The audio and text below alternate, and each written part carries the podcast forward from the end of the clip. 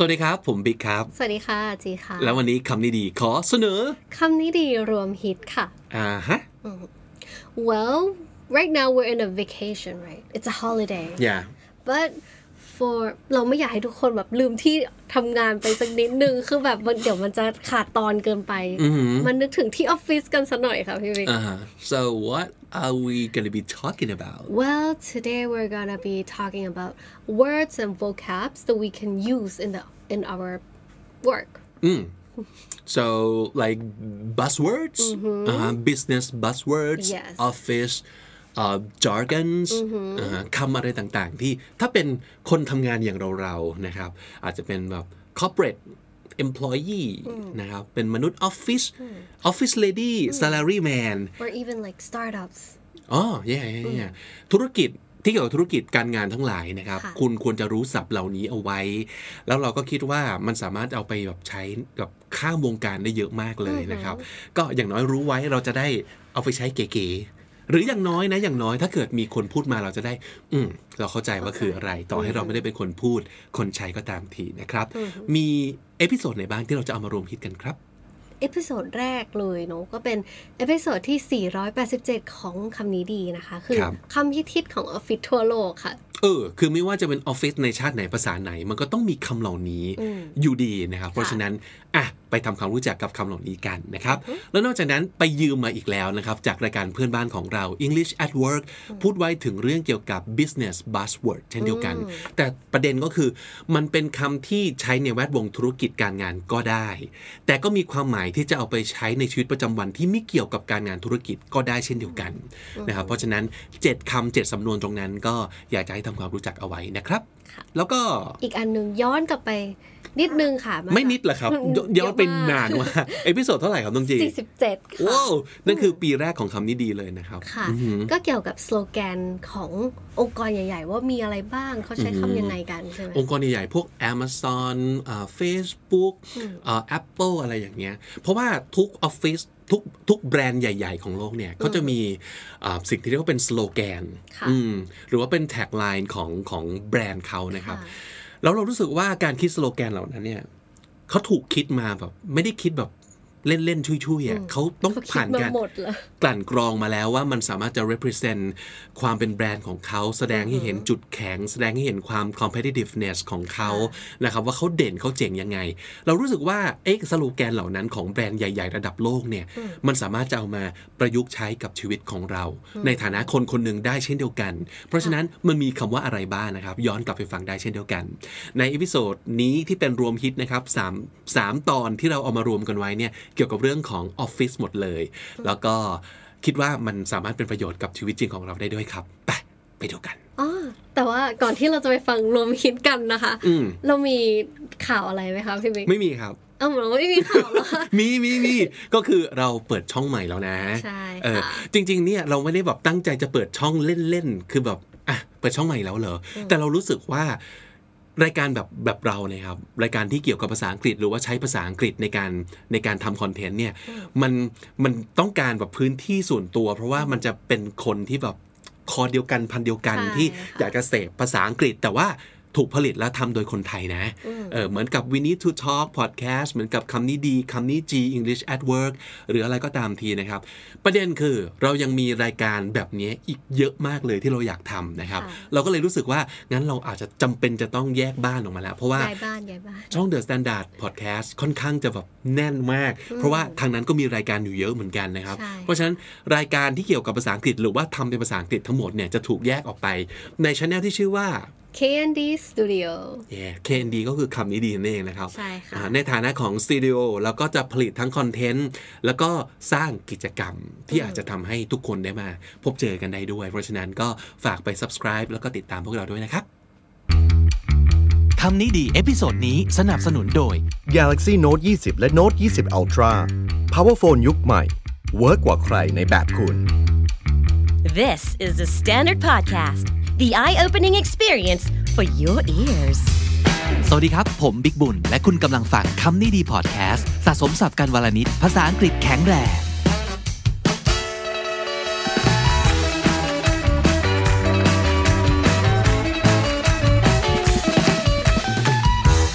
คุณผู้ฟังครับวันนี้เป็นเรื่องของศัพท์สำนวนฮิตที่จะได้ยินในออฟฟิศมากเป็นพิเศษนะครับ ไม่ว่าจะที่ไหนๆในโลกเลยนะ ก็จะมีคำประเภทนี้อยู่ในที่ทำงานเสมอเลยนะครับ แล้วก็เอาจริง ๆ นะ หลายๆ ครั้งที่เราได้ยินเนี่ย เราก็ไม่ค่อยแน่ใจว่า เอ๊ะมันมันแปลว่ายังไงวะ แต่ถามว่าพอรู้ไหม ว่าน่าจะแปลประมาณไหน รู้นะ อืม แล้วก็โดยรวมๆเหมือนจะเข้าใจแหละ หรือเอาจริง ๆ อีกคนพูดเนี่ยนะครับก็ยังไม่แน่ใจเหมือนกันว่าแปลถูกไหมแต่ว่าพอพูดไปแล้วเนี่ยมันก็จะพอเก็ตเก็ตแหละว่าเออก็ประมาณนี้แหละนะครับใช่ไหมอะงั้นวันนี้เราจะมาทำความเข้าใจแต่ละคำอย่างจริงจังถ่องแท้กันเลยดีกว่านะครับศับพิทิตของออฟฟิศทั่วโลกเลยครับ workplace buzzwords thrive thrive T H R I V E thrive คำนี้แปลว่า เจริญเติบโต งอกงาม รุ่งเรืองนะครับ เป็น verb ครับ ถ้าสมมติเกิดใช้เป็น adjective หลายๆ คนก็คงอาจจะเคยเห็นนะครับ คือ thriving คาว่า thriving ก็คือ growing คือ developing หรือว่า being successful คือรุ่งเรืองเป็นในทางที่ดีนะครับ เช่น she thrived to become a great actress she thrived to become a great actress เธอก็ได้พัฒนา ฝีมือแล้วก็ได้เติบโตไปเป็นนักแสดงที่ยอดเยี่ยมมาก ๆ เลย Our team seems to thrive on stress คาว่า thrive on something ก็คือ พอได้เจออะไรอย่างเงี้ยแล้วจะยิ่งเติบโตคาว่า thrive จริง ๆ ก็คือเติบโตนั่นเองใช่ไหมครับ Our team seems to thrive on stress ถ้าเกิดพูดอย่างเงี้ยแสดงว่าทีมเราเนี่ยยิ่งเจอความเครียดยิ่งดีอ่ายิ่งมีผลงาน ก็คือถ้าสมมติเกิดบางทีชิลเกินไป ผลงานไม่ค่อยออกนะครับ แต่พอเจอความกดดัน เจอความเครียด เฮ้ย ทีมเรารับมือความเครียดดีนะ แล้วก็ผลงานที่ทำด้วยความแบบรับมือความเครียดเนี่ยออกมาดี นั่นคือ our team seems to thrive on stress our business is thriving like crazy in the past couple years ธุรกิจของเราเนี่ยในช่วง 2-3 ปีที่ผ่านมานี่เจริญเติบโต like crazy คืออย่างแบบบ้าไปแล้ว อย่าง อย่างยิ่งอย่างมากนะครับ นั่นก็คือ like crazy our business is thriving like crazy the company continues to thrive even after the pandemic อันนี้ก็คือว่าบริษัทของเราองค์กรของเราเนี่ยก็ยังคงเติบโตเจริญรุ่งเรืองไม่หยุดต่อให้เจอกับโรคระบาดก็ตามที เจอกับ pandemic เจอกับโควิดต่าง ๆ โอ้บริษัทเราก็ยังคงแบบรุ่งเรือง แล้วก็เติบโตได้เป็นอย่างดีเลยนะ The company continues to thrive collaborative collaborative หลายๆ คนคงจะคุ้นเคยกับคาว่า collab นะครับ หรือว่า collaborate ซึ่งนั่นเป็น verb แปลว่า to work with someone else for a special purpose ก็คือไปร่วมมือกันเพื่อทำอะไรสักอย่างหนึ่งเป็นจุดมุ่งหมายหรือว่าเป็นเป้าหมายพิเศษนะครับ ก็อย่างเช่นการที่แบบศิลปินมาคอลแลบกัน ไม่ได้แปลว่าเขาร่วมวงกัน แต่เขาแค่มาร่วมงานกัน เป็นโอกาสเป็นครั้งคราว ร่วมงานเสร็จปั๊บก็แยกแยกทางนะครับ อย่างนั้นก็คือการ collab คือการ collaborate นะครับ collaborative ก็แปลว่า อะไรที่มันแบบร่วมมือร่วมมือกันนะครับ เป็นต้นว่า this project was a collaborative effort of the two teams โปรเจกต์เนี่ยเป็นผลงานการร่วมมือกันระหว่าง 2 ทีมนะครับ this project was a collaborative effort of the two teams หรือสำหรับคนที่มีไหมเพื่อนร่วมงานที่แบบสันโดษเวอร์นะแบบชอบแบบตีตัวออกห่างไปจากฝูงชนทำอะไรคนเดียวตลอดเลย he's kind of a lone wolf and not collaborative at all he won't work with others นั่นก็คือเขาเป็น lone wolf นะครับ lone wolf ก็คือหมาป่าเดียวดาย ก็คือคนที่ชอบสันโดษ ชอบทำอะไรคนเดียว ชอบอยู่คนเดียวนะครับ and not collaborative at all ไม่ชอบทำงานกับคนอื่นเลย ไม่ไม่ยอมทำงาน ไม่ร่วมงานกับคนอื่นเลย คือจะทำคนเดียวนะครับเป็นศิลปินเดี่ยวว่างันเถอะ He's kind of a lone wolf and not collaborative at all. He won't work with others. Persistence persistence P E R S I S T E N C E persistence แปลว่าการยืนกราน การตื้อนะครับ ความดื้อที่ไม่ยอมหยุดไม่ยอมเลิกนะครับ ก็คือ to continue to do something in a determined way even when facing difficulties or opposition ก็คือยังยืนยันจะทำอะไรอย่างมุ่งมั่น ต่อให้เจออุปสรรคต่อให้เจอการต่อต้านก็ตามทีนั่นคือ persistence I admire your persistence in pursuing the job ฉันชื่นชมการแบบไม่ยอมหยุดของเธอนะครับในการที่จะ เอางานนี้ให้ได้ I admire your persistence in pursuing the job His persistence paid off she finally agreed to go on a date with him ก็คือตื้อเท่านั้นที่ครองโลกนะครับ การที่เขาตื้อคือ his persistence การตื้อของเขาเนี่ย paid off ในที่สุดก็ส่งผลนะครับ she finally agreed to go on a date with him ในที่สุดเธอก็ยอมไปออกเดทกับเขา ซึ่งก็คือต้องตื้ออยู่นานเลยเธอถึงจะใจอ่อนนั่นเองนะครับ there's a fine line between persistence and stubbornness อ๋อ อันนี้ต้องแยกแยะให้ออกนะว่า อันไหนเรียกว่ามุ่งมั่น อันไหนเรียกว่าหัวดื้อจนเกินไปนะครับ เพราะว่าบางอย่างบางทีมันควรจะหยุดนะ มันควรจะเลิกนะ ถ้าเรา persist ไม่เลิก เราแบบตื้อไม่เลิก อันนี้อาจจะ ไม่เป็นผลดีหรือว่าอาจจะก่อให้เกิดความรำคาญ ก่อให้เกิดบรรยากาศที่ไม่ดีได้นะครับ there's a fine line มีเส้นบางๆ ระหว่างสองคำนี้ครับ persistence and stubbornness insightful I N S I G H T F U L insightful คำนี้เป็น adjective นะครับแปลว่า ฉลาดหลักแหลม แปลว่า มองอะไรทะลุปลุกโปร่งนะครับ showing a clear understanding of a complicated problem or situation โดยเฉพาะอย่างยิ่งคนที่มองเหตุการณ์ที่มันซับซ้อนหรือว่าเรื่องยากๆ อย่างแบบเข้าอกเข้าใจ นั่นคือ insightful นะครับ she made an insightful comment about the marketing campaign เธอให้ความเห็นนะครับที่ฉลาดหลักแหลมมากเลยเกี่ยวกับแคมเปญการโฆษณาของเรา she's very funny and insightful at the same time เธอช่างเป็นคนที่ ทั้งตลกด้วย แต่ว่าก็ฉลาดหลักแหลมไปพร้อมๆกันในเวลาเดียวกัน she is very funny and insightful at the same time insightful I N S I G S T F U L align A L I G N align คำนี้แปลว่า เรียงตรงกันนะครับ หรือว่าไปในทิศทางเดียวกัน ก็คือ to put two or more things into a straight line เรียงแถวนะครับ the trees align perfectly โอ้เราปลูกต้นไม้ขึ้นเป็นแถวเป็นแนวตรงกันเป๊ะเลย นั่นคือ the trees align perfectly The strategies of each team should be somewhat aligned and not in conflict with each other ก็คือกลยุทธ์ของแต่ละทีมในบริษัทเนี่ยนะครับ มันควรที่จะ align ก็คือตรงกัน somewhat ก็คืออาจจะไม่ตรงกันแบบเป๊ะทุกอย่าง แต่ว่ามันควรจะส่วนใหญ่ ไปในทางเดียวกัน แล้วก็ not in conflict with each other ก็คือไม่ขัดแย้งกัน ไม่ใช่ทีมหนึ่งต้องการเน้นคุณภาพ อีกทีมหนึ่งต้องการเน้นปริมาณ อีกทางหนึ่งต้องการเน้นเอาความเร็วเข้าว่า แล้วถ้าสมมติเกิดต่างคนต่างจะเน้นเนี่ยมันจะไม่ช่วยกัน นั่นคือแบบมัน conflict กันใช่ไหมครับ ก็เรียกว่ามันไม่ align กัน เพราะฉะนั้นมันควรจะต้องไปในทางเดียวกัน มันถึงจะจับมือกันรุ่งเรืองประมาณนั้นนะครับ The strategies of each team should be somewhat aligned and not in conflict with each other มันจะมีสำนวนคือ the stars align นะครับ เมื่อดาวทุกดวงบนท้องฟ้า มันไม่ต้องทุกดวงกันเลยนะ สมมติดาวแบบ4ี่ห้าดวงบนท้องฟ้ามาเรียงตรงกัน อ่า มันเป็นสำนวนที่หมายถึงว่า when everything comes together in the positive way ก็คือปัจจัยหลาย ๆ อย่างเนี่ยเป็นปัจจัยที่แบบพร้อม เช่นสมมตินะครับ ทีมพร้อมนะเงินทุนพร้อม หรือว่าจังหวะเวลาช่วงเวลาของแบบ โลกของธุรกิจนี้มันกำลังบูมพอดี อ่า นั่นคือ the stars align ปัจจัยทุกอย่างที่จะเอื้อให้เกิดความสำเร็จเนี่ย มันเกิดขึ้นพร้อม ๆ กันนะครับ นั่นคือ the stars align clarity clarity ก็คือเคลียร์ครับ เป็นคำนาม C L A R I T Y clarity คือความกระจ่างแจ่มแจ้ง ความเคลียร์นั่นเอง the quality of being clear and easy to understand Can you increase the clarity of the picture อันนี้ก็คือสามารถจะแบบเพิ่มความคมชัดของภาพนี้ขึ้นมาหน่อยได้หรือเปล่า Can you increase the clarity of the picture The presentation lacks clarity and that made it confusing ก็คือการพรีเซนต์เนี่ยมันมันไม่ค่อยเคลียร์มันไม่ค่อยชัดเลยอ่ะ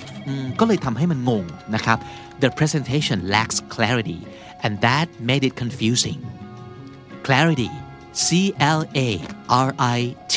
Y clarity ความกระจ่างแจ่มแจ้ง courageous courageous ก็มาจาก courage ซึ่งแปลว่าความกล้าหาญนะครับ courageous ก็เป็น adjective ครับ c o u r a g e o u s courageous ก็คือ having or showing courageous or be able to do something that is fearful อ่ากล้าทำอะไรที่มันน่ากลัวนะครับ คนที่มีความกล้าหาญไม่ใช่คนที่กลัวไม่เป็นนะ แต่เขากลัวแต่ก็ยังทำเออ นั่นคือ courageous it was courageous of him to sing in front of a huge audience นั่นก็คือการขึ้นไปร้องเพลงต่อหน้าคนเยอะๆเนี่ยน่ากลัวนะ แล้วคนคนนี้ก็รู้สึกกลัว แต่เขาก็ทำอยู่ดี นั่นคือ courageous นะครับ it was courageous of him to sing in front of a huge audience If you want to be successful in business you need to be more courageous and willing to do what others won't ก็คือถ้าอยากประสบความสำเร็จในการทำธุรกิจ เราต้องกล้ากว่านี้ เออ ต้องกล้าแหกหน่อย ต้องกล้าเสี่ยงหน่อย และต้องเต็มใจ willing to do what others want เต็มใจจะทำในสิ่งที่คนอื่นจะไม่ทำนะครับ If you want to be successful in business you need to be more courageous and willing to do what others want courageous ความกล้าหาญครับ C O U R A G E O U S courageous unleash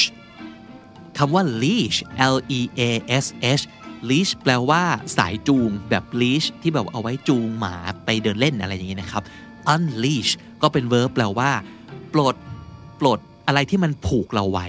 ปลดปล่อย ปลดปล่อยอะไรบางอย่างออกมา to let happen something powerful that once begun cannot be controlled ก็คือปล่อยปลดปล่อยอะไรบางอย่างออกมา ซึ่งพอปล่อยออกมาแล้วเนี่ยมันจะควบคุมยากมากเลย นั่นคือ unleash he unleashed his anger on his co-workers ก็คือระเบิดความโกรธออกมาใส่เพื่อนร่วมงาน he unleashed his anger on his co-workers As a leader you should find a way to unleash your team's full potential ในฐานะผู้นำแล้วนะครับ as a leader เราควรจะหาทางที่จะ unleash ปลดปล่อย your team's full potential ก็คือศักยภาพแบบเต็มๆของทีมออกมาให้ได้ ก็คือต้องหาวิธีให้ทุกคนทำงานได้เต็มที่ หาให้เจอครับว่าแต่ละคนเก่งเรื่องอะไร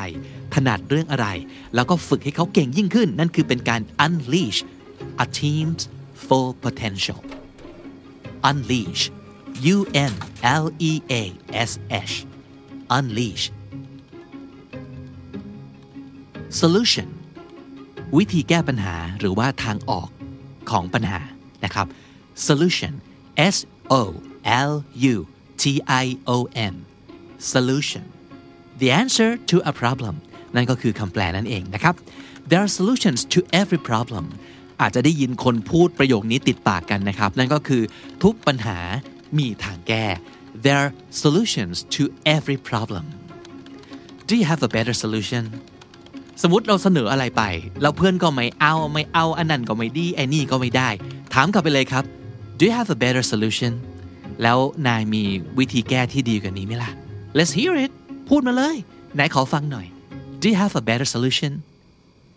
solution ทางออกหรือวิธีแก้ปัญหานะครับ S O L U T I O N solution compelling คำนี้ก็คืออะไรที่มันกระตุ้นความสนใจนะครับ compelling C O M P E L L I N G compelling แปลว่า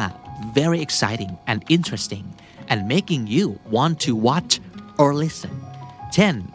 The novel was so compelling that I couldn't put it down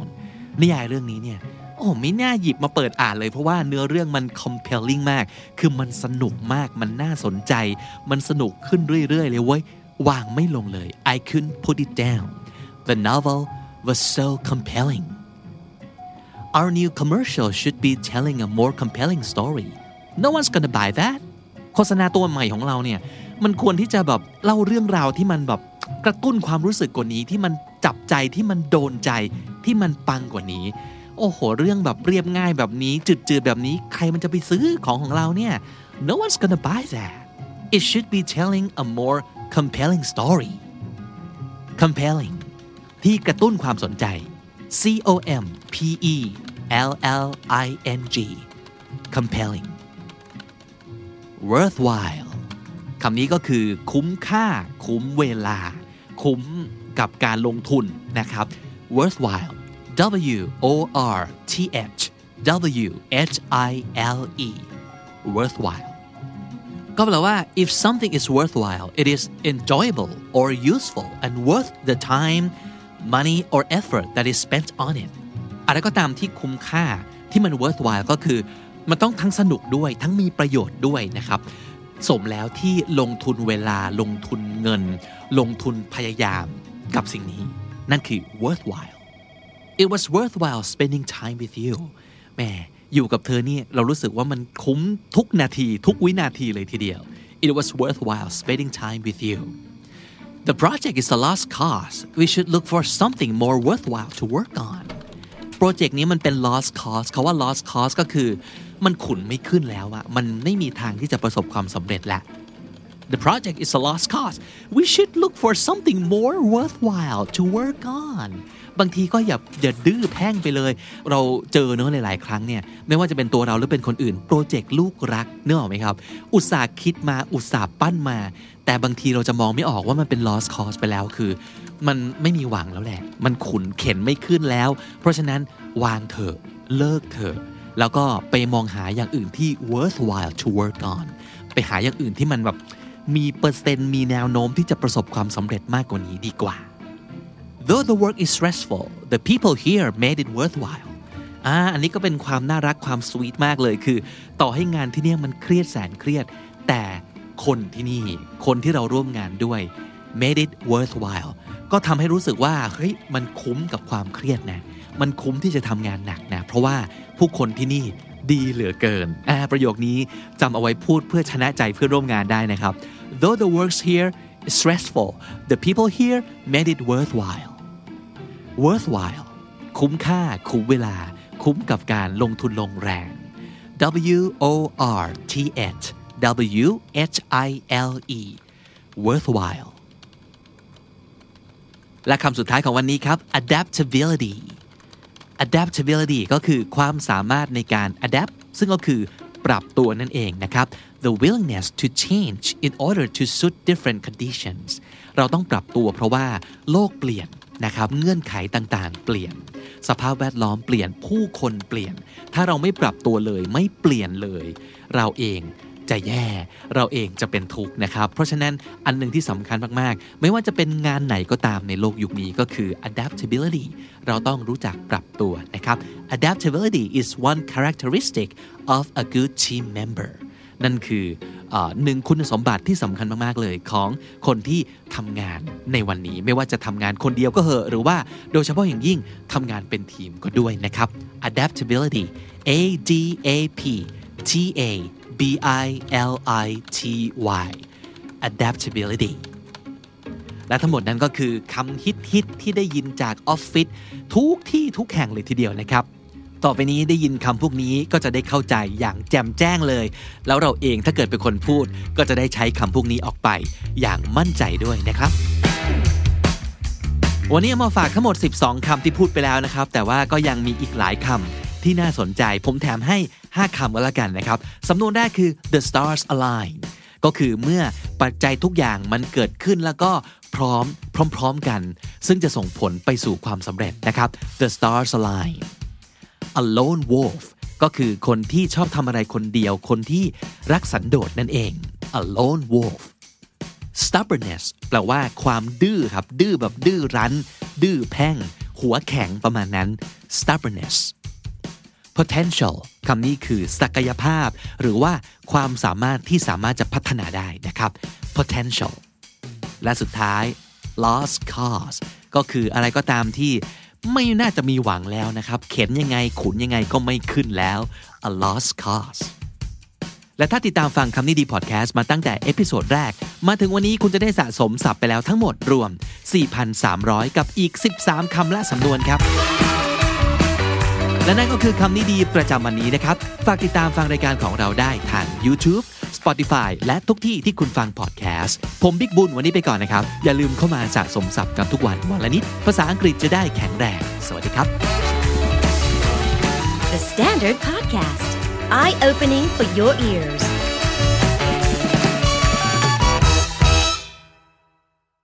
This episode of English at Work podcast is brought to you by British Council Thailand English at Work episode นี้เป็นเรื่องคำศัพท์และสำนวนภาษาอังกฤษที่น่าจะเอาไปใช้กันได้ในการทำงานครับ Although our show is designed for all types of careers out there, at least that's what we're trying to do. We do know that a lot of you guys are working for a company or an organization, and there's a lot of words and expressions that are used and heard all the time. ใช่แล้ววันนี้เรามีลิสต์คำฮิตฮิตๆที่จะได้ยินในออฟฟิศหรือว่าการทำงานในองค์กรมาฝากกัน so on today's show business buzzwords you should know and use This is the Standard Podcast, the eye opening experience for your ears. สวัสดีค่ะบีค่ะ สวัสดีครับ ผมบิ๊กนะครับ และนี่คือพอดแคสต์ที่จะช่วยให้คุณใช้ภาษาอังกฤษในการทำงานได้อย่างมั่นใจและได้ผล You'll be more confident and more proficient using English language as a tool to be successful in your career. This is English at Work podcast from the Standard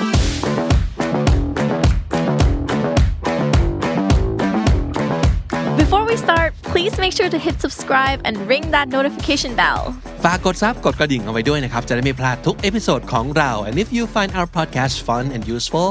please like and share our content thank you so what are buzzwords what is the definition what would make a word a buzzword I think you can imagine the word buzz and word put together, right? Uh-huh. So I don't know if this is technically correct, right? B U Z Z. Yeah, like B U Z Z. When I hear it, I feel like it's like the B sound, right? Uh. when bees are flying around, like next to your ear, like mm, right, mm. and word. So I think what it means is like words that are used so often, and you hear it all the time, mm. right? That maybe it becomes kind of like a fashion trend. Right. at that time that the word is being used. มันก็เหมือนกับเป็นแบบแสลงที่มันฮิตขึ้นมา แต่ว่าอยู่ในแวดวงเกี่ยวกับเรื่องธุรกิจการงาน business ประมาณนี้นะครับเขาก็เรียกว่าเป็น buzzword Buzzword นั่นเองนะครับเอ่อและความสำคัญของมันก็คือทำไมเราต้องพูดถึงเรื่องแบบ buzzword ด้วยเพราะว่ามันคือคำที่เราน่าจะใช้ในการทำงาน เราได้ยินในบริบทการทำงานบ่อยๆเนาะซึ่งถ้าเราไม่รู้เราอาจจะเหมือนแบบ เอ๊ะ แปลว่าอะไรนะแบบตามไม่ทัน มันจะมีการงงๆจังหวะใช่งงๆนะครับใช่อย่างน้อยถ้าเกิดเราเรารู้จักเข้าใจนะครับ ต่อให้ไม่ได้เป็นคนใช้เอง แต่เราเข้าใจว่าที่เขาพูดมาอ๋อมันคืออย่างนี้เนาะมันก็จะเพิ่มความลื่นไหลในการแบบสื่อสารกันแหละนะครับไม่ต้องมาแบบยกมือฮะแปลว่าอะไรนะครับฮะอะไรนะฮะตลอดเวลาเนาะเออ so basically it's the words that we think that it's it's good if you know them but whether or not if you choose to use them it's up to you right right we don't need to use that like all the time what do you Right. think And I think the important thing is not to use buzzwords all at once and all the time.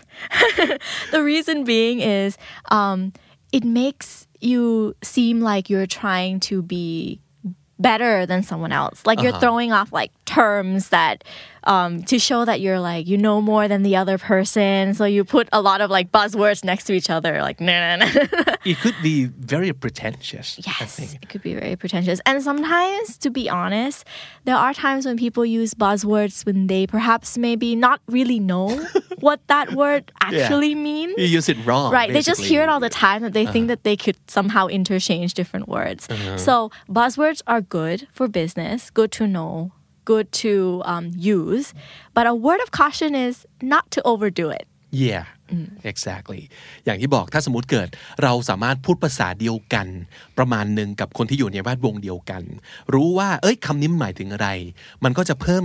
connection เพิ่มความรู้สึกว่าแบบอ๋อ okay you know your stuff yeah you know what I'm talking about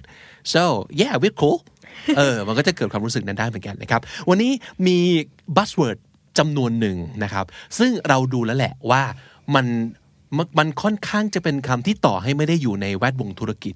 ก็ยังได้ยินอยู่บ้างเหมือนกัน เป็นคำที่มีความหมาย well basically they stick they stick Right มันไม่ใช่คำที่แบบแค่พูดมาแบบแวบๆแล้วก็อะเลิกคิดแล้ว Bye. Mm, like they've stuck around and Yeah. still being used today in a Right. business context. exactly เจ็ดคำโดยประมาณนะครับเจ็ดคำนี้ลองหาวิธีในการใช้ให้เหมาะสมในชีวิตประจำวันและชีวิตการงานของคุณดูนะครับ Okay starting with the first word ballpark have you heard this Yeah, Yeah. I've heard this. This is a good one. I use it all the time. I Yeah, hope I'm not pretentious when I use okay it. so how, do you uh, use this word in in any context or sentence? Okay, so I'll give I'll give a sentence example. Right, you could say, um, "We need to work in detail for the final numbers, but as a ballpark figure, I say it will be about five million dollars."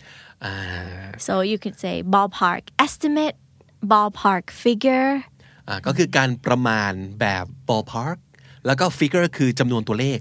แบบ ballpark ballpark นี่คือ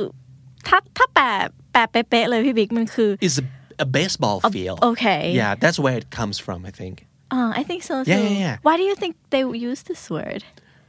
because I think it's um you know the baseball field is a um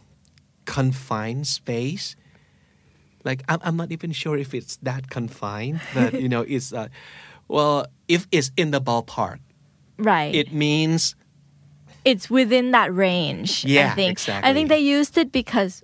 ballpark is like a big space, but also confined. So when you say you give a ballpark estimate, you're saying, I'm not really sure what the number is. But it's I'm not kind more of- than that. Right. I'm making a guess here, but Yeah. this guess should be roughly around where I'm, you know, in or in the ballpark of this number.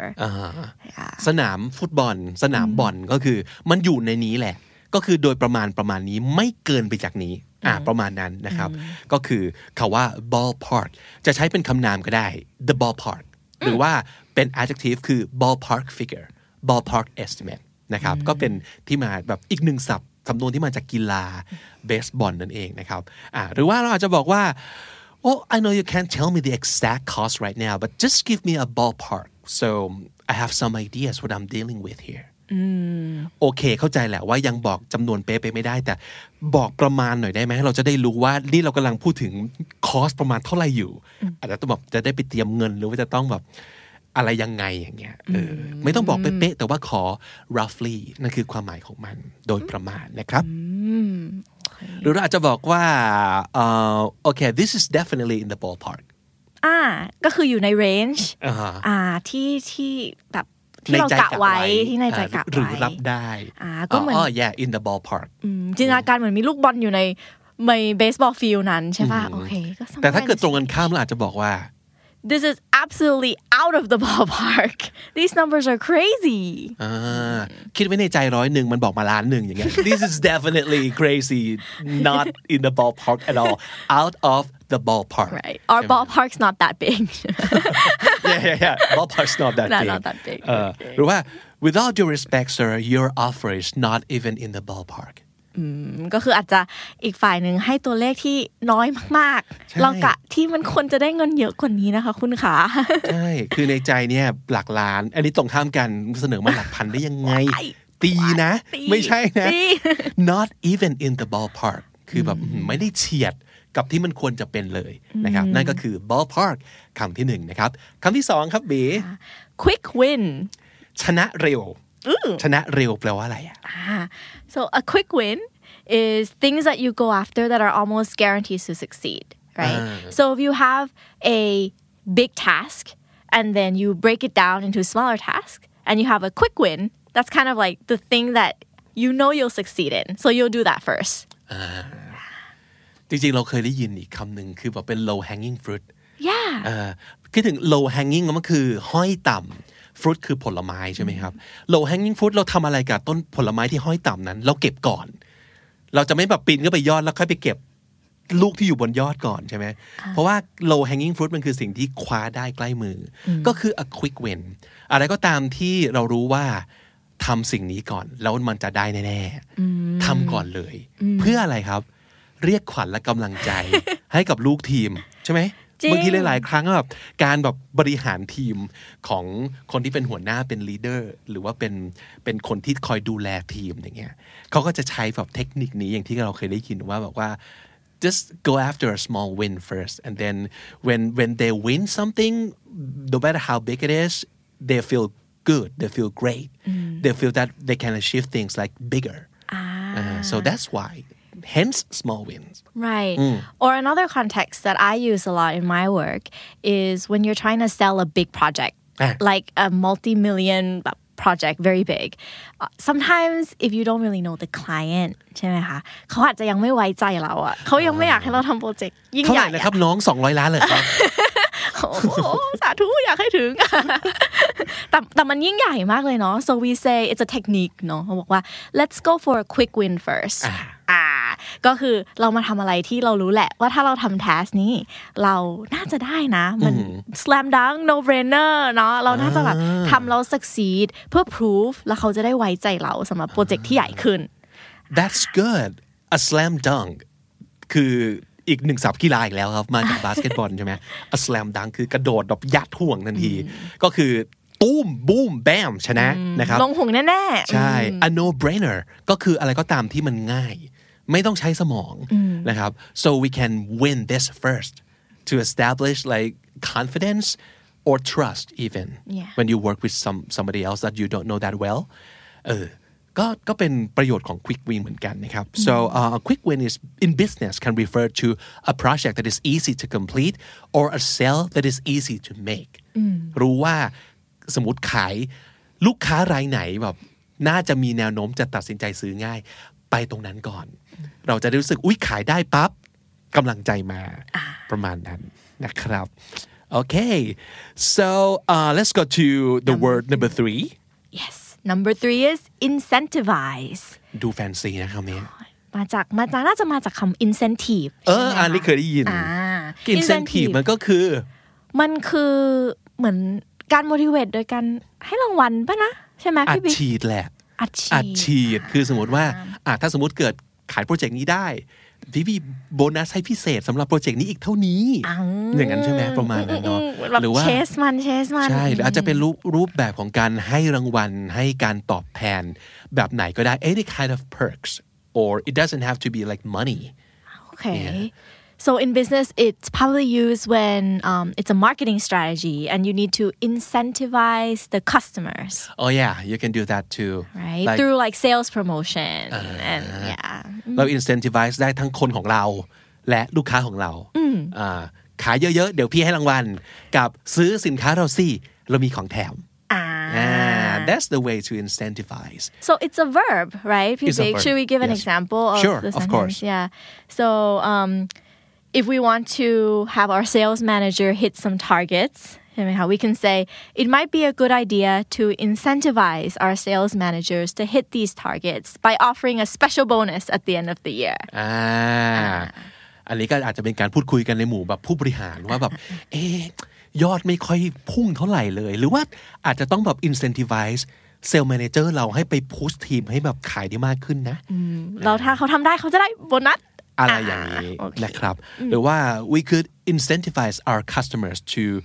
refer us by rewarding them with swag you know like coupons samples uh, coffee mugs branded t-shirts etc etc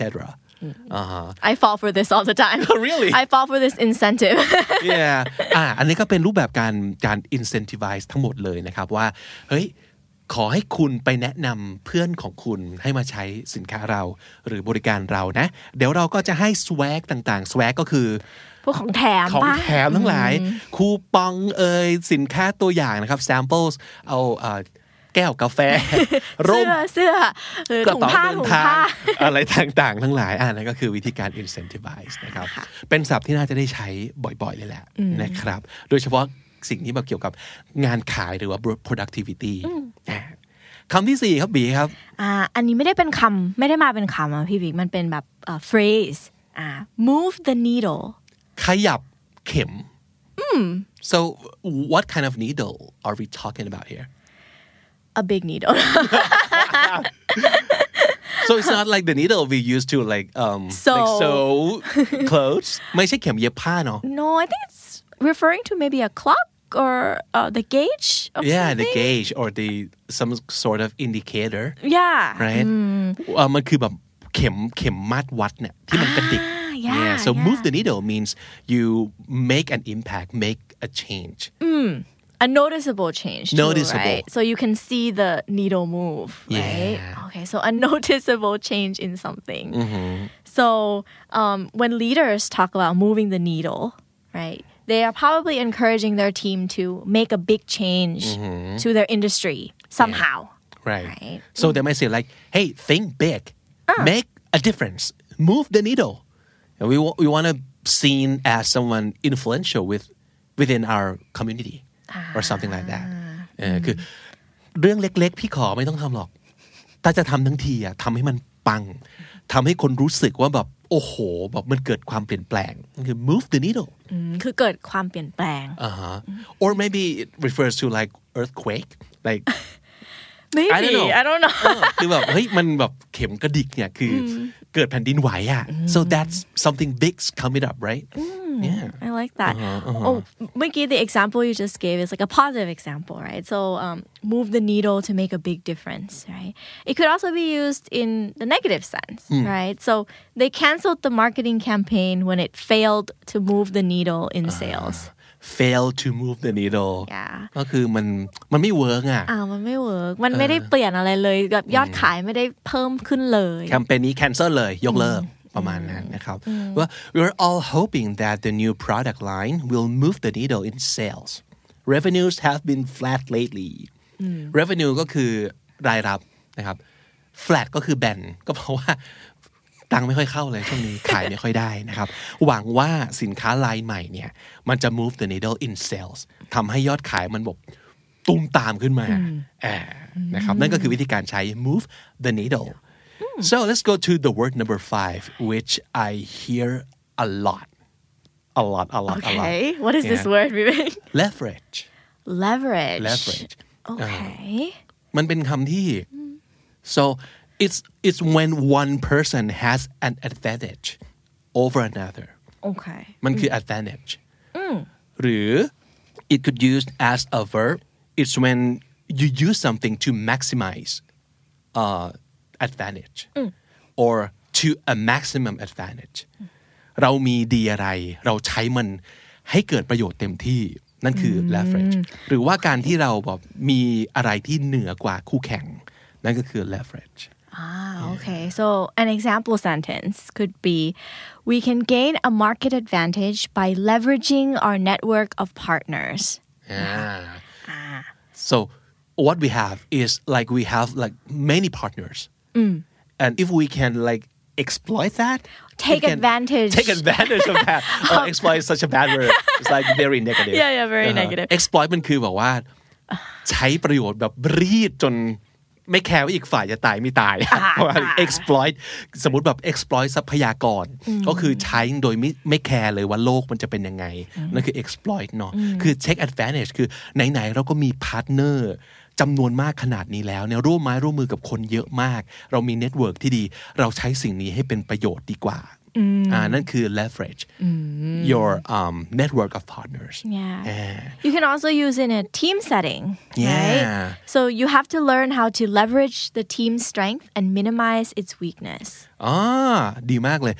มันจะเห็นเลยว่าความแตกต่างมันคือเอ่อ weakness คือต้อง minimize ต้องให้น้อยที่สุด แต่ team strength จุดแข็งของทีมต้อง leverage ทีมเรามีดีอะไรบ้างต้องเด่นมาเรื่องไหนเอ่อทำ Let's เรื่อง take ไหน advantage of it. ใช่ใช่ใช้ตัวนั้นให้เต็มที่เลยนะครับ แต่ว่าเรื่อง weakness เนี่ยทำให้เหลือน้อยที่สุดนะครับ หรือว่า once the merge is successful we'll all have the leverage we need to be number one อ่ารอบอันนี้นี้อาจใช้ leverage เป็น noun เนาะพี่วิกใช่ปะใช่ก็คือถ้าสมมติเกิดบริษัทของเราเนี่ย ควบรวมกันเมื่อไหร่นะโอ้โห มันจะเหมือนแบบพยักติดปีกประมาณนั้นนะครับ ติดปีกให้กับเสือ เราก็จะมี leverage คือข้อได้เปรียบทุกคนในตลาดจนกลายเป็น number one so we'll we'll have all the leverage we need to be number one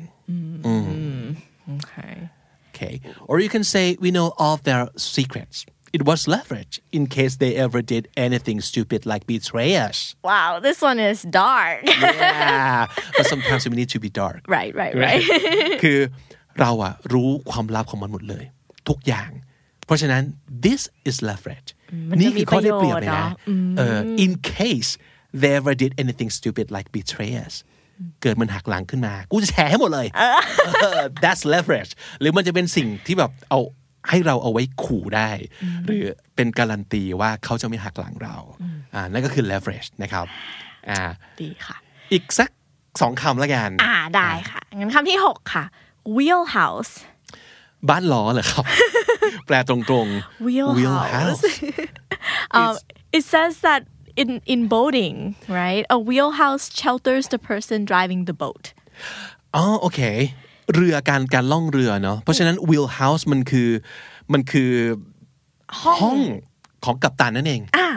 ของคนที่แบบถือพังงาเรืออคือถือพวงมาลัยเรือถือ the wheel the wheel of the boat Right. right so it it houses the wheel of the boat so it's called wheelhouse เพราะฉะนั้นโดยความหมายกูโดยเซนส์แล้วก็คืออะไรฮะ อะไรที่มันเป็น wheelhouse ของเราก็คือ สิ่งที่เราถนัด ปะอยู่ในสิ่งที่เหมือนแบบเป็น space ที่เรา comfortable เป็นความชำนาญพิเศษของเรา so the not everybody can like hold the wheel of the boat right Right. you have to be the captain or you have to be assigned to that task so this is not something that anybody just can do it's only you so it's your specialty okay เป็น สิ่งที่คุณชำนาญพิเศษ ไม่ใช่ทุกคนจะทำได้ เราก็เลยเอามาใช้ในแง่ของแบบ business ว่า okay this is in my wheelhouse ah, your หรือ area of expertise yeah this is my expertise or this is in my wheelhouse so you can say that something is your wheelhouse or something is in your wheelhouse is there a difference no Okay. you, you can just say like anything okay interchangeably You can use, Interchangeably. this is my wheelhouse or in my wheelhouse Yeah, but I think like in my wheelhouse is more common. Yeah, I, mm-hmm. I hear it like a lot more often. Mm. Yeah. could you say something like I need to expand my wheelhouse I don't know. I'm not sure. if you guys know please let us know in the comments below yeah, yeah. So basically, you want to say that I want to expand my area of expertise, right? Yeah, or Yeah. like, yeah, I want to expand my area of expertise. I want to be like uh, better in more area. Yeah. Oh, okay. Oh, that's interesting. I I don't know. I don't ไม่ know. รู้ว่าใช้แบบนั้นได้หรือเปล่า เอาเป็นว่าตอนนี้ท่องสำนวนนี้ไปก่อนว่า this is in my wheelhouse โอเคอย่างเวลาเราจะบอกว่าอ๋ออยากจะให้ทำนี่เหรอ this is in my wheelhouse so I'll do it It will be easy. yeah ก็คือการันตีเลยทำได้แน่นอน ผมถนัดมาก ๆ เรื่องนี้ this is in my wheelhouse นะครับเอ่อหรืออาจจะบอกว่าอืม be wise about getting involved in something outside your wheelhouse Ah. So this is not in your wheelhouse, but Outside outside, of it. So something that you're not good at, Okay. something you're not used to สิ่งที่คุณไม่ถนัด สิ่งที่คุณไม่เก่ง ก็ระวังเอาไว้ be wise about getting involved in something outside your wheelhouse for example Okay. Nice. คำสุดท้ายครับคำสุดท้ายนี้ก็น่าจะเอาไว้ใช้ได้บ่อยเหมือนกันนะสำหรับคนที่อาจจะแบบถูกยัดงานมาเรื่อยเลย พี่ครับผมมีอยู่แค่สองมือ พี่ครับผมมีอยู่แค่หนึ่งหัวนะครับ เพราะฉะนั้นสิ่งที่ผมมีจำกัดคือ Bandwidth. bandwidth อะนอกจากวงการกีฬาวงการเรือแล้วนะครับ อันนี้มาจากวงการแบบไอที Ah. อ่า Tech, sub tech, สับ technical. เทคนิดนึง มันแปลว่าอะไรครับบี It means um, how much energy or time that you have to do something. uh-huh. or even mental capacity like are you ready mentally to to do this job right bandwidth ก็คือความสามารถในการที่เราจะดีลกับงานหนึ่งทำงานหนึ่งทั้งเรื่องเวลาทั้งเรื่อง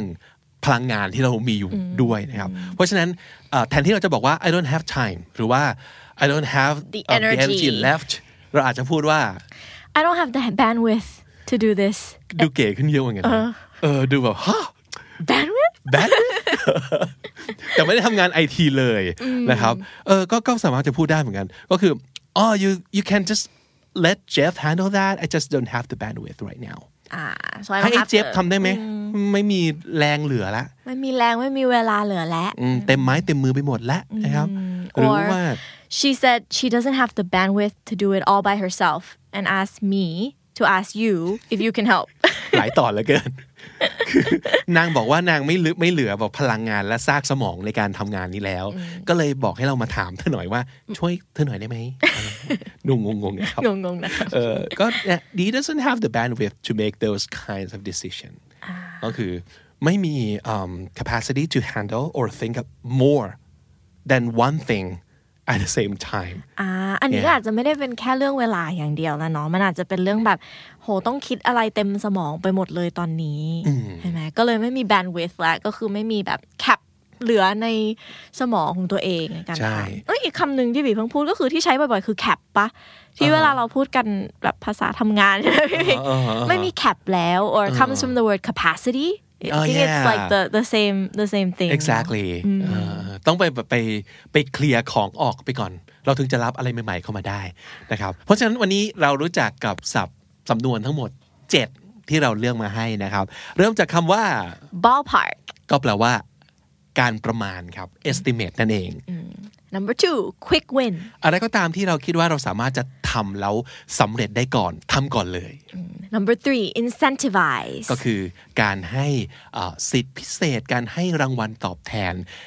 การทำงานที่ได้ผล หรือว่าการตอบแทนลูกค้าที่ซื้อสินค้าและบริการของเราครับ incentivize number four move the needle ก็แปลว่าก่อให้เกิดความเปลี่ยนแปลงทำอะไรให้มันปังๆอ่านั่นคือ move the needle number five leverage มันคือ advantage สิ่งที่คุณมีแต่คนอื่นไม่มี และสิ่งที่คุณสามารถจะใช้แล้วโค่นเคี่ยนคู่ต่อสู้คู่แข่งได้ทันทีนะครับนั่นคือ leverage number six wheelhouse สิ่งที่เราถนัดสิ่งที่เราทำได้ แล้วคนอื่นอาจจะทำไม่ได้นั่นคือ our wheelhouse number seven bandwidth ความสามารถในการทำงาน หรือว่าเวลาพลังงานที่เหลือในการทำอะไรสักอย่างหนึ่งนะครับ นั่นก็คือ 7คำที่น่าจะเป็น buzzword ที่เราเลือกมาแล้วว่าน่าจะใช้ได้เรื่อยๆ แล้วก็จริงๆ มันก็อยู่ที่บีพูดแหละว่า อะไรก็ตามพูดใช้เยอะเกินไป มันก็จะ overuse ได้ทั้งนั้น เพราะฉะนั้นใช้ให้เหมาะกับบริบทแล้วก็จังหวะเวลาที่ถูกต้องกันละกันนะครับ And that concludes our show for today. We hope it can help you with the problems you might have. and thank you so much for joining us ไม่ว่าจะติดตามฟังกันทางไหนก็ตาม Spotify Apple Podcast หรือ Podcast Player ที่คุณชอบ ขอบคุณมาก ๆ ค่ะ and also if you're listening on the Standard Podcast YouTube channel please hit the subscribe button and ring the bell for notification Yes so you never miss out our content และถ้าเกิดใครมีปัญหาอะไรก็ตามครับ เกี่ยวกับเรื่องการทำงาน เกี่ยวกับเรื่องอาชีพที่ต้องใช้ภาษาอังกฤษนะครับ ถามมาได้เลย just write down your questions in the comment section below หรือจะไปเขียนโพสต์ไว้ที่ Facebook Group ภาษาดีชีวิตดี โดยคำนี้ดี podcast ก็ได้เช่นกันค่ะ alright that's it for today we're out of here วันนี้ผมกับบีลาไปก่อนนะครับ แล้วเจอกันใหม่ใน episode หน้า until then take care have a great day at work bye bye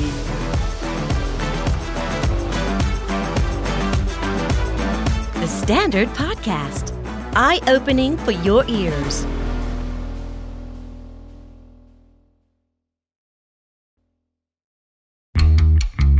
This is the Standard Podcast. The eye opening experience for your ears.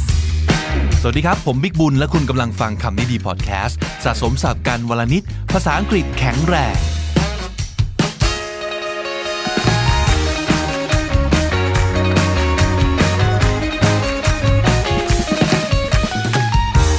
ใน EP 46 ที่ผ่านมาเราว่าด้วยเรื่องของ wall words นะครับ คือถ้อยคำบนกำแพงคำดีๆคำปังๆ ที่ควรจะให้มันแปะอยู่บนผนัง เพื่อคอยช่วยเตือนใจเรานะครับ episode นี้ผมไปนึกขึ้นได้อีกว่าคำขวัญหรือว่าสโลแกนดีๆ เนี่ยเราก็สามารถยืมมาใช้ปลุกใจ หรือว่าใช้เป็นหลักในการทำงานอะไรอย่างนี้ก็ได้เยอะอยู่นะฮะ เรามาดูกันครับว่า มีคำว่าอะไรบ้าง อันนี้แค่เฉพาะสโลแกนหรือว่ามอตโต้นะครับจากบริษัทยักษ์ใหญ่ระดับโลกทั้งนั้นเลยนะฮะอะสมมุติว่าถ้าเกิดงานของคุณเป็นงานคุณภาพนะครับคือเน้นคุณภาพคุณภาพต้องมาเป็นอันดับหนึ่งสำคัญที่สุดทำช้าหน่อยก็ได้ แต่ขอให้ออกมาดี แพงไปสักหน่อยก็ไม่ว่า ตราบใดที่มันเป็นของที่ดีที่สุดนะครับ จะขายจำนวนไม่ต้องมากก็ไม่ว่าอีกนะครับ ไม่ได้ต้องการจะแมสขนาดนั้น แต่ขอให้มัน best quality ก็แล้วกันนะครับ อันนี้ก็แสดงว่า value ของคุณคล้ายกับบริษัทรถยนต์ยี่ห้อหนึ่ง ซึ่งก็คือ Ford นั่นเองนะครับ quality is job one quality is job one คุณภาพต้องมาก่อน หรือรถยนต์ยี่ห้อนี้นะครับเขาก็เป็นของดีถึงขนาดที่ว่า ถ้าไม่ดีที่สุดไม่ต้องมีดีกว่านะครับ the best or nothing the best or nothing อันนี้เป็น motto ของรถที่คนไทยออกเสียงแบบไทย ๆ ว่า Mercedes-Benz นั่นเองนะครับ ซึ่งอันนี้ก็ไม่ผิดนะฮะเพราะว่ามันเป็นการออกเสียงแบบภาษาไทยไปแล้วอะเหมือนการออกเสียงมอเตอร์ไซค์ฮาร์เลย์เดวิดสันนะครับ ซึ่งจริง ๆ เจ้าของภาษาต้องออกว่า Harley ใช่ไหมฮะ แต่คนไทยออกฮาร์เลย์ไง เนาะเรื่องของการปรับโหมดแบบนี้นะครับเราคุยกันไปแล้วใน EP 17 นะครับ ลองย้อนกลับไปฟังกันได้ นี่ก็เหมือนกันฮะคุยกับคนไทยด้วยกันก็ Mercedes-Benz นะครับ แต่ว่าถ้าเกิดคุยกับต่างชาติ ก็ให้ออกเสียงว่า Mercedes Mercedes นะครับคำขวัญของเขาคือ the best or nothing บริษัทที่มีมูลค่าสูงที่สุดในโลกในปัจจุบันนี้นะครับปี 2018 Apple Inc. คำขวัญของเขาคือ think different คิดต่างนะฮะเขาว่ากันว่าอันเนี้ยคือแอบแซะมอโต้ของ IBM มาอีกทีหนึ่งเบาๆนะครับ ของ IBM เขาคือ think คำเดียวเลยนะฮะ motto ของเขา think Apple ก็เลย think different ซะนะครับ จริงหรือไม่จริงยังไงใครรู้ช่วย confirm ด้วยละกันนะครับมาดูอีกหนึ่งโซเชียลมีเดียที่ผูกพันกับคนไทยที่สุดเลยนะครับ มาดู Facebook บ้าง เท่าที่เช็คดูล่าสุดนะครับ อ่านจากบทความ ในเว็บไซต์ medium.com นะครับวันที่ 22 พฤษภาคมปีที่แล้ว 2017 นะครับ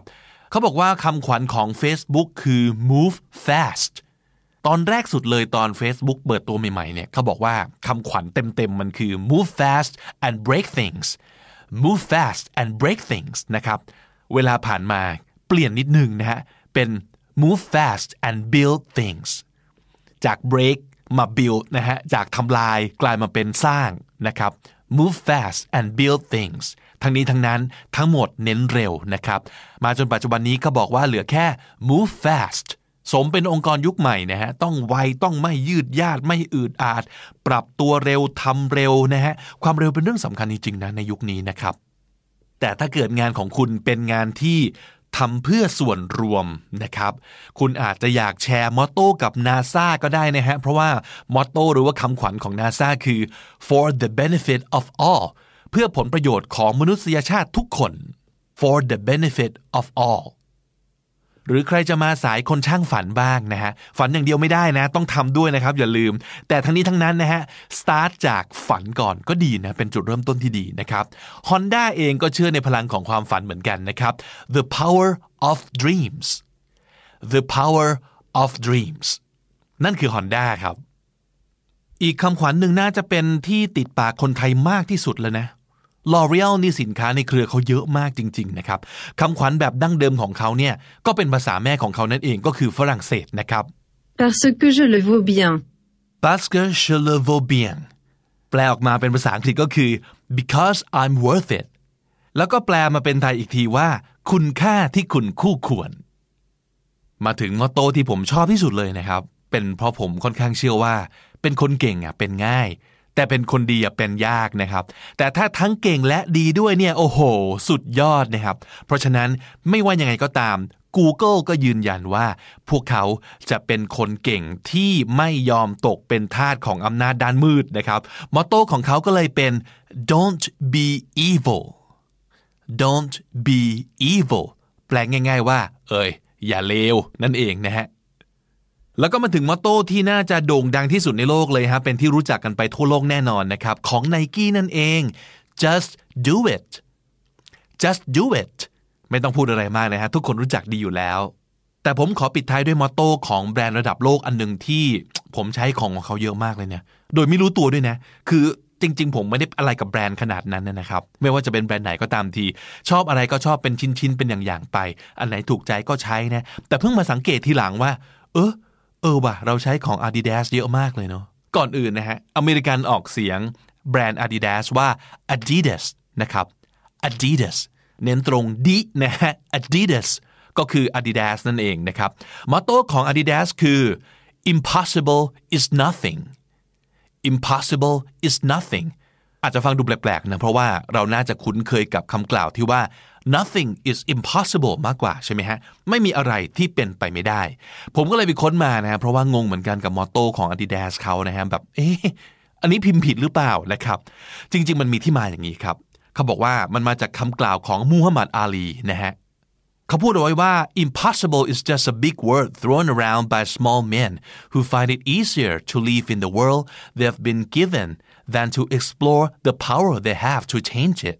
ก็คือ impossible เนี่ยมันเป็นแค่คำคำหนึ่งที่ถูกใช้บ่อยๆ โดยคนที่พอใจอะไรกับชีวิตง่ายๆ ในโลกใบเล็กๆ ของตัวเอง โดยไม่สนใจที่จะออกสำรวจหาพลังใหม่ๆ ที่สามารถจะใช้เปลี่ยนแปลงโลกที่ตัวเองคุ้นชินได้นะครับ impossible is not a fact is an opinion คำว่าเป็นไปไม่ได้เนี่ยไม่ใช่ข้อเท็จจริงนะมันเป็นแค่ความเห็นเท่านั้น impossible is not a declaration is a dare คำว่าเป็นไปไม่ได้ ไม่ใช่การประกาศยืนยัน แต่มันคือคำประกาศเพื่อท้าทายต่างหาก impossible is potential ในคำว่าเป็นไปไม่ได้ มันมีความเป็นไปได้อยู่ impossible is temporary คำว่าเป็นไปไม่ได้ มันเป็นแค่สิ่งชั่วคราว impossible is nothing คำว่าเป็นไปไม่ได้ ไม่ได้มีความหมายอะไรเลย วันนี้มีมาฝากทั้งหมด 10 คำขวัญนนะครับ มาทบทวนกันอีกรอบหนึ่งครับ quality is job one quality is job one คุณภาพต้องมาก่อน the best or nothing